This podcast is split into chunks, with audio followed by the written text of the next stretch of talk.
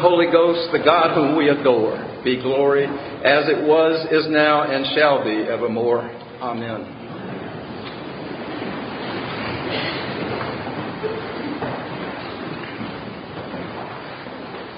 There's this New Yorker cartoon in which these two ladies are talking over a glass of Chardonnay.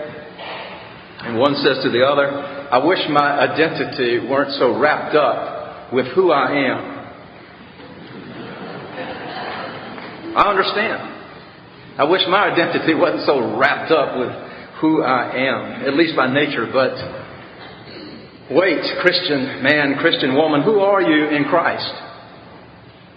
The New Testament teaches us that we may be bold to say that we are children of God. And once we believe that, everything changes. And I direct your attention to the words that the Apostle Paul wrote, where once again he draws our attention to this uh, magnificent, this incredible dignity, this glorious position in which we find ourselves. He said, All who are led by the Spirit of God are sons of God.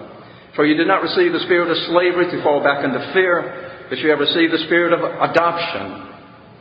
When we cry, Abba, Father, it is the Spirit Himself bearing witness with our spirit that we are children of God, and children then heirs, heirs of God, and fellow heirs with Christ, provided we suffer with Him in order that we may also be glorified in Him. Children of God, fellow heirs with Christ. No greater words, I think, have been spoken uh, than, than these words. But before I talk more about this, let me just briefly address that last phrase. If children, then fellow heirs with Christ, provided we suffer with him. The word translated here, provided, is used six times in the New Testament. And if we examine each one of these times, we will see that it is not a phrase that, a phrase that was intended to imply doubt about our status. Our status as children of God is not contingent uh, upon our suffering. Paul's point here is that suffering in this world is inevitable. And even as children of God, we will suffer as Jesus himself suffered, and that we will be glorified as Jesus himself was glorified. See, Christians in Rome were suffering, and Paul is very anxious to deliver them from uh, depression and despondency. And these amazing words he wrote to them are words for Christians in all ages. If what we read here is true, that we are children of God and co heirs with Christ, then we can have a wonderful new lease on life. Now, I am compelled to pause here to say that the father of lies deplores this good news. And one of the ways that the spreader of false doctrine has operated is to take this doctrine of children of God and to expand it to include all members of the human race. Modern false prophets at just about every interfaith gathering that takes place anywhere speaks these sweet words, we are all children of God. It sounds so good. It sounds so loving. The devil seldom uses harsh, ugly words, but loving words. But you see, what we're all children of God. What that does is to cut the work of Jesus Christ on the cross right out, right out of the equation, much to the delight of the Father's lives. It is the plain teaching of Jesus himself that human beings who are by nature children of Adam, children of darkness, could become children of God by believing in Him, receiving Him. In the first chapter of John, we read, Jesus came to His own home, and His own people received Him not. But all who received Him, all who believed in His name, He gave power to become children of God. And thus to the Galatians, Paul wrote, You are all children of God through faith in Jesus Christ. Can't get much clearer. But let's take a closer look at this remarkable passage in Romans. For he said, You did not receive the spirit of slavery to fall back into fear, but you have received the spirit of adoption. See, that was a time when God brought the Jews out of Egypt and he put them under the law. God was a father but that was a title. It wasn't a personal name. It was father of Israel, Abraham, father of Isaac and Jacob. But this notion of, of fatherhood was a, a title and it was a, implied a painfully demanding father. But Paul is saying to the Romans here, you are no longer, no longer like a slave in bondage, under the law. You are to now live in freedom. And not just as a freed slave, as wonderful as that would be, but as, the, as a member of the family of God. Paul fully realized that there would be, always be a human tendency to take the gospel of grace and turn it back into law and put us into bondage. Justification by accomplishments. And I have to, Paul's here to ask in your Christian journey, do you feel more like a, a slave under the law or a child of God? Let's bring this into even clearer focus. He said, You have received the spirit of adoption. When you cry, Abba, Father, is the Spirit of Himself bearing witness with our spirit that we are children of God. and if children, then heirs, heirs of God, and fellow heirs with Christ.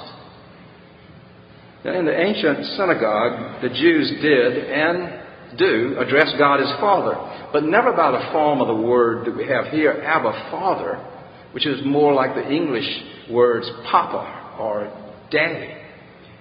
Just before Jesus went to the cross, he cried, Abba, Father, remove this cup from me, but not my will, thy will be done. That basic word tells us that the first person of the Trinity is not some transcendent one like Islam's Allah, but more like a loving Father who is more like the father of the prodigal and the elder son in Jesus' parable. That's in Luke chapter 15. Go home and reread the uh, prodigal son parable uh, uh, reread that for the first time and see what, what love that the Father has given us that we should be called children of God. And so we are. 1 John 3 1. Paul used, adoption is used by Paul five times in the New Testament. It signifies being granted full privileges and rights into a family in which one does not naturally belong by nature. And God did not need to adopt me because He needed children. you talk about grace. you know, there's a difference between mercy and grace. Mercy is not getting what you deserve, punishment, for example. But grace is getting what you don't deserve, adoption, for example, into God's family. Endless your grace, oh, endless your grace beyond mortal dream, endless your grace to quote the Pilgrim's Hymn. I know a clergyman who adopted a child from war-torn Afghanistan, I think it was, but the child had, had lost his parents in a, in a bombing in which he was also injured. He was disfigured. He lost his arm, most of his nose, his face required serious cosmetic surgery. And I greeted the man one day uh, in my office here, and he brought the boy along and he introduced uh, his, the little boy to me, he said, Frank, meet my son. He said to me just as boldly and as affectionately uh, as any father possibly could. And he later told me about a year later, after he brought the boy uh, to the United States and into his home, that the son one evening after supper, supper was uh, in the man's study was looking up at a painting in his wall, and he said, uh, "Papa," as he was instructed to call him, he said, "Papa, one day if uh, you don't want that painting anymore, would it be okay if I had it? And the father paused for a minute and said, Son, don't you realize that all that I have is yours? And he said the little boy just looked at him in amazement. But that is the, the power of adoption and being co heirs with Christ. You know, none of us deserve to be a child of God. Not a soul in this church today, or listening on the radio, or listening on the internet, deserves to be a son or daughter of God. We are by nature a far, far cry from such an incredible status. And yet, God has provided a way, and that way is through the death and resurrection of Jesus Christ. And it's no wonder that the devil wants to sugarcoat this wonderful message of grace into something that it is not. Get behind us, Satan. Your sons and daughters of God through faith in Jesus Christ, Galatians 3.26. May God draw reluctant hearts and now give doubting souls courage to believe this for Jesus' sake.